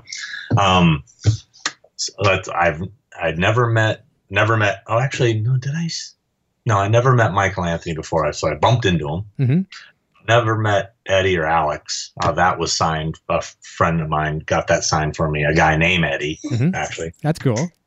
out of here out my dog's bugging me out um, but uh, i do have a dave story which is kind of funny Let's hear um, but back to NAMM and i'll get to the dave story Okay. um, yeah i wanted to go this year but it starts the day i leave for the walker stalker Oh, cruise Yeah, that's coming up. Yeah. Yeah so um, i can't go this year Yeah. I wish I would have ran Uh, into you last year. I was there last year. It would have been nice to meet you in person. oh you were there yeah, I last was year there last year. Yeah. Yeah. did you see us play No. No, I didn't. you not. weren't there when we played oh, okay No. we're I, doing that again this year okay. there's there's a band we the we two years the first two years on Walker Stalker we played with a band called Saved by the Band. Um, they're like a 80s uh, you know uh, cover band, and but they're awesome. There's and we they also even played the Walker Stalker Atlanta um, like after party, and we got up and jammed with them there, like a couple of the cast members, and so like this year, um, Josh Bodwell, who's um, who is uh, on one of those uh, tattooing shows. I can't remember the name of the show off the top of my head. Sorry, Epic Ink or one of the I, Mhm. something like that. Um, he he plays guitar. Uh, Tate from Face Off plays bass, shredding bass player. Um, you know, and then some of the other, the, you know, Tom Payne, Ross Marquand, Michael Traynor, Pollyanna McIntosh have all said they're going to get up and sing something. Um, so we're going to do that. Unfortunately, they didn't book Saved by the Band this year. So I, we immediately panicked. Oh no, we're not going to get to do it. So I looked at the bands they did book, and there's a band called, um, oh, is it Mont? Oh, I don't want to mess their name up. Monty Revolta, I think is it. Let me look. I'm looking Okay. real Yeah, quick. go ahead. No problem. I want to make sure I got the name right. I think that's uh, Monty Revolta. There yeah, you go. You had it. and they're a horror themed uh, band. They play a lot of punk and like horror punk type stuff, but they also do mashups and stuff. And anyway, I touch base with them and they're totally into it. And they're closing the whole thing out on Sunday night on the main deck. So that night, you guys come into Walker Stalker Cruise, come watch us make fools of ourselves. We're going to get up there and play something. Oh, that'd be great. Figured it out yet, you know. Yep. Put it together probably minutes before you go on. Probably right. Yeah, well, that's kind of how it's it's it's gone down in the past, where Yeah. we just went and just winged it, um, and uh, that was a bad idea at one of them. I tried to, I was like, oh yeah, let's do. Uh, what was it? Because I looked at their songs and I said, "Oh, Everlong by Foo Fighters. Yeah, let's do that." I jumped up, never played it, Uh oh. and I'm getting up there and I'm starting to play the song, and as I'm playing it, you know, just going by memory, hmm I'm realizing it's a lot trickier than I thought. And I kind of butchered it. Most fans th- were just telling me how great I was, but I'm sure the real musicians in the audience were like, bro, you know, it was, yeah, Once it, it could have been, it was a little, what's that? I said, once you're in, you can't get out. You got to go through it. Yeah, I was just like, well, yeah, it is what it is. Yeah. Well, let's wrap up with your David Lee Roth story. I'd love to hear this. Okay. Um, it's not a whole lot of, I mean, it's just, I was probably 15 or 16 years old and I was at the Troubadour. Uh, I think I went to see a, uh, there was an 80s metal band I was really into and friends with called Witch. I Okay. don't know if you've, you've ever heard of them. No, I have not. Uh, a band that I used to love and still, still to this day, I'll put their stuff on. They had one EP, a five song EP called The Hex is On. Okay. So um, they're a great band. And uh, I went to Troubadour to see them. And um, David and Billy Sheehan were there. And it was like right after uh, Eat 'em and Smile came out. Oh, beautiful. So I think 86, probably That 85, 86. Yeah, that's it. Yeah, 80, 86. Yep, yep. and uh, they were in the bar. If you've ever been to the Troubadour, there's like when you first walk in, there's a like a bar in the front, and then you walk through another door to go into where the the venue is. And I look over there and I see David Lee Roth. Yeah, I'm a 15, 16 year old kid seeing David Lee Roth and Billy Sheehan. I'm like, oh my god! Yeah. And uh, so I made immediately make a beeline to Dave. I'm like, I'm gonna meet David Lee Roth, and this huge security guy just steps in front of me and he goes, he's like this, not tonight. They're just here having fun. And I'm like, I just wanted to say, and he's like, nope. Oh, wow. Yeah. And I'm like, and I remember this is the mo and and Dave is sitting in the booth. They're at a table. Dave is sitting in the booth. And as this is happening, the look of disappointment on my face, I look over to Dave. Dave looks at me and he goes like this. He Oh, points God. at me and winks. So that's and I you just, got. I'm like, that was enough for me. Yep. You know? And as I'm starting to walk out, Billy Sheehan jumps up on the table. He was completely blasted. And he starts taking his clothes off. And he's like, going, wow. And he's like, and the, the security guy that just told me to leave grabs him and takes him off the table. And it was I was like, wow, this is a party I wish I was at. But oh well, that was that was my moment. Uh, well, that's close enough. Though. That's pretty good. I like the fact that he jumped right in the middle of those. Like, nope, tonight's not your night. Yeah, man, I've been there. Believe me, you know we've done that to enough people ourselves. Oh so. yeah, of course. that was more than likely probably Eddie Anderson that was uh, chief of security uh, for Dave and Van Halen back in the day, and he still used him for a little bit. Um, Was re- he a big- big black guy. no, no, he's a big white guy with mustache, I recall him being the really just huge black guy. Yeah. Um, like a wall getting right in your way. It's, Boom, you're you're done, son. yeah, kind of like the dude from Friday. You know, you know that guy Tiny or whatever they go. You know, Yeah, yeah. he was just this monster. I was just like, uh, okay, Sorry, sir. So- I, I will. I'll excuse myself now. yeah, yeah. I love it. Fantastic. Well, listen, I am going to let you uh, conclude your evening and do whatever you have to do. I want to thank you very much for your time this evening. Um, I had a lot of fun with you. I've been wanting to do this for a long time, actually. Um, please pass along uh, my uh, thoughts and love of The Walking Dead to some of your clients here as well too. Say the EVH uh, show guy really loves your stuff. Uh, big fan, and I'm going to be a longtime uh, supporter of the show unless they totally go uh, left. But I don't know. I'm still I'm still in there. I mean, Van Halen put out Van Halen three, and I still like Van Halen. So, right? You don't like Van Halen three? I, I do I do I do and I don't. Um, it's it's one of those ones where you like to. It's like kind of like the uh, you sweep under the carpet, but you, every once in a while you just look to see what's under there. No, and actually, there's many many things about that that are very very good. The tour was phenomenal. Uh, Eddie's playing was great on that tour. Uh, so I always try to find a positive in everything. So there's even positive in that. So yeah, but pass on. Say that I'm a big fan, and there's a lot of Walking Dead talk on this show as well too. And a lot of times, if you follow my Twitter here, it's like 99.9% music, but I'd be lying if I didn't say there's some Walking Dead in there a, a, a lot. And I'd, I'd like to have more, but I got to kind of keep it, you know, rock, right? Well, since this is mostly music geared, I should probably really briefly talk about the couple bands I was in that Yeah, please. if, if anybody is curious enough to to look up. Yeah, I would love to. I'd like to do some research.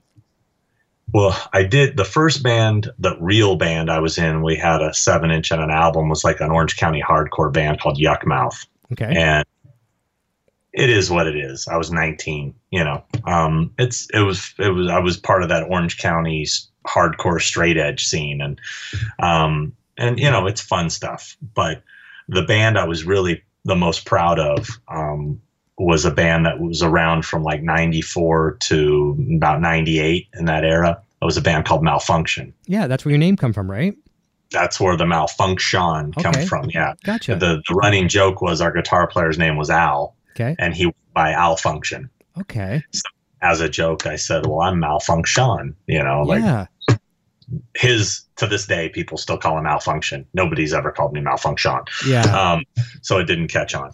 But uh, anyway, we did one uh, six song EP called Fuse, and I'm I'm still to this day proud of that that band. Uh, you know, the Al is an incredible guitar player who he went on to play with Cypress Hill for a while. nice. Um, he now is the guitar tech and has been for years with the band Clutch. Nice. Uh, know that band very well. Yeah. Yeah, and our bass player Shane McLaughlin uh, is actually the singer of a sort of a legendary uh, grindcore band called Phobia that have been around for like 20 plus years. Um, and our singer is the guy I'm the most proud of. That guy, Frankie Perez. I don't know if you know who he is. I know that name for sure. Yeah, he's he's currently sings with Apocalyptica um, and he had i mean he's always playing with somebody like he was he sang for slash's all stars for a while Mhm. um, i mean you google the guy he's playing with everybody from slash to duff to uh, the guys from the cult he plays with steve stevens all the time. Um, he was he's got this what was it called? Sin city saints or something. Some band they just opened for jane's addiction at the palladium. Wow. he's got all these different projects going on as a solo artist. And um i mean the guy is a phenomenal talent. Uh i knew it from the moment he, he sang the first verse. He's i was like somewhere. this kid and he's one of those guys you hate because he plays everything incredibly i mean Oh. the guy can pick up any instrument and kill it you know i mean he's probably a better drummer than i am now I mean, I, I've seen video of him playing recently. I was like, my God, he's shredding. You know, I mean, he's guy's a phenomenal talent. I'm really proud of him. Um, and so he's a, and he was this close to being the the singer of Velvet Revolver uh, after they got rid of Scott. Mhm. Um, and then everybody kind of went and did their side projects, and then the reunion happened. So Velvet Revolver pretty much got put on the back burner. Um, but uh, I mean, he was singing with those. He was basically replacing Scott for a while with the because it was Slash's All Stars, but it was Duff was playing bass once in a while. You had you know, and you had uh, Sorum on drums. I mean, it was pretty much the band. Yeah, you yeah. know? Um, but uh, yeah, amazing talent, and uh, so he was the singer in Malfunction, and and uh, and if you listen to that EP, he was when we recorded that, he was probably eighteen. Young. Yeah. Very young. Yeah, he's young. Yeah, Is there anywhere So, we can hear this uh, digitally anywhere? Can we buy it? Is it out there? it's on vinyl, it's on cassette, it's on CD. I mean, you could probably pick up a copy on eBay for two dollars. You know, I'm sure somebody has it. You know, um, I don't know if it's on iTunes or anything. I'm sure if you just Google it, you'll find it Okay, somewhere. I'll do that. I'll do that. I'll Um, check it out. yeah i mean it was it was it was fun i mean it was a band I, we were in that era of when Korn was blowing up and deftones and system of a down i mean we opened for system of a down at the viper room the night they got signed Wow, that's a um, cool experience. we had the same manager our manager was systems manager um, they and uh, we were supposed to be next and then frankie unfortunately quit the band he was going through a little drinking issues back then i mean he's all clean and sober now and has been for years but um, you know who knows where we could have taken it uh, had everything fallen into place but i'm you know i have no regrets i'm No. happy with yeah, look where you're I'm- at right now. May, you might No, not be doing what you're doing right now if that was the case, and your life could be totally different and not necessarily in a good way.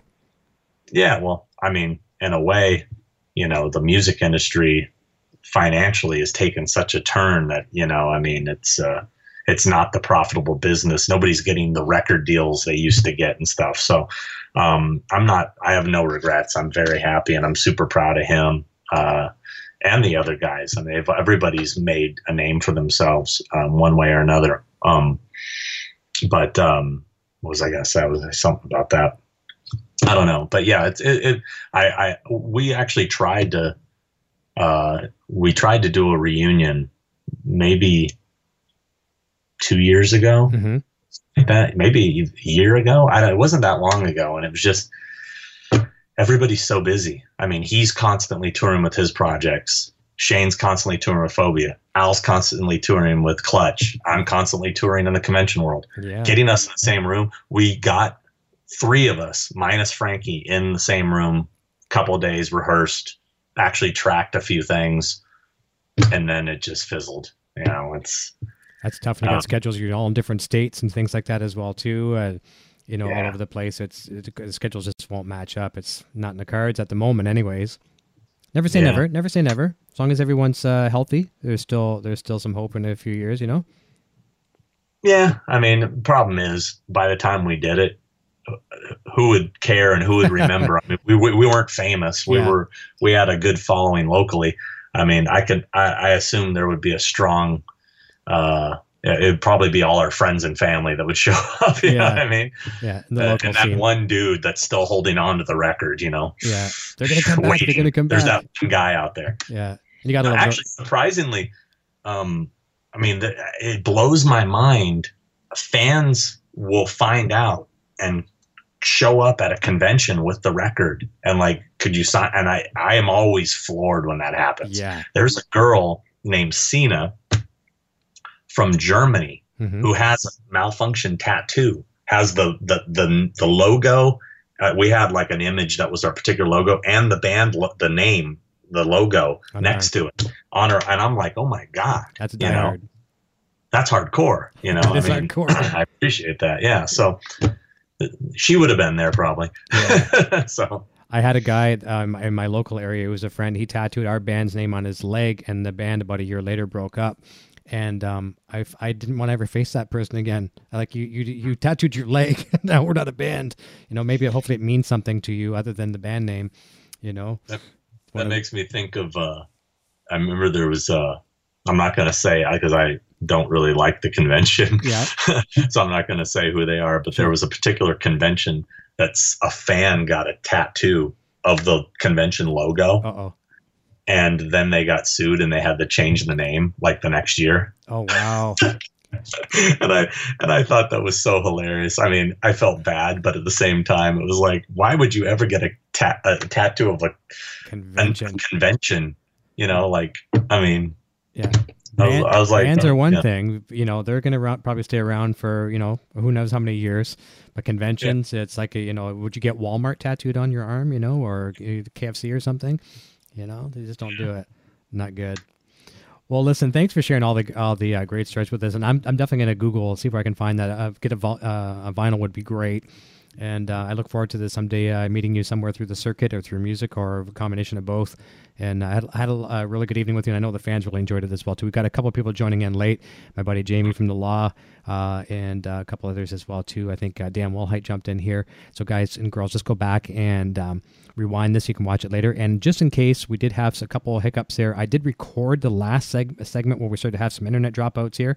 So just in case the video is horrible, I've got about the last 40 minutes as a digital uh, recording here locally too. I can always upload that as a secondary video for anything that was missed. And uh, please, uh, um, you know, I appreciate everyone holding through that uh, little hiccup there. It doesn't usually happen, and it, it could be. Maybe it is my internet. It very well could be because it's storming here really bad in Canada. I can hear the noise outside there right now. And here in Canada, especially in my small little town, you get a couple raindrops outside, and pretty much everyone runs for the hills and they roll up the streets and pull the power away. So it could have been that. But listen, you have a fantastic weekend, John. I hope uh, you have a great one, and um, all the best, all the uh, best with uh, Convention All Stars and everything you're doing, and looking forward to some of these other things you've got coming down the pipe in the future. And uh, have a fantastic weekend. I'm going to say goodbye to you off the air. Everyone over in the chat there, thank you so much for watching, and uh, have a great weekend. Stay warm if uh, you're in these areas like we are. Not where you are, where it's 60 degrees, but stay warm. It's, Have, it's actually getting cold right now. There, there's a cold front coming in. They're saying it's going to be the coldest weekend in a long time. So, oh, but today it was kind of warm. So, There you go. As, as I uh, end this broadcast, I'm going to put on a nice uh, hoodie and I'm going to get myself warm with a coffee or a tea and I'm going to try to warm up a little bit because it's actually very cold in the studio. So I'm going to say goodbye to you off the air. Everyone, thank you so much. We'll talk to you next week and I'll probably be live throughout the week doing some more jams. We'll see you real soon. Thanks so much, Sean. bye bye. Talk to you soon. Hey, EVH Gear TV and Eddie Van Halen fans. If you are like me, you find the time to read books difficult. Why not have it read to you? Grab one of three critically acclaimed Van Halen audiobooks like Van Halen Rising by Greg Renoff, Running with the Devil by Noel Monk, or Everybody Wants Some by Ian Christe, available right now from Audible. Sign up for a free trial with zero obligation to get any one of these three audiobooks today. You can cancel if you wish after your trial membership expires and keep the book. There are many other great titles to choose from as well. Links in the description below, but just remember audibletrial.com slash evhgeartv. Click the link below and go grab your first free audiobook. Thank you for listening to this edition of EVH Gear TV. This episode is being brought to you in part by VanHalenStore.com. Shop VanHalenStore.com for the largest selection of official Van Halen merchandise and memorabilia. Be sure to check out our website at evhgeardiscussion.com for more updates and follow us on social media.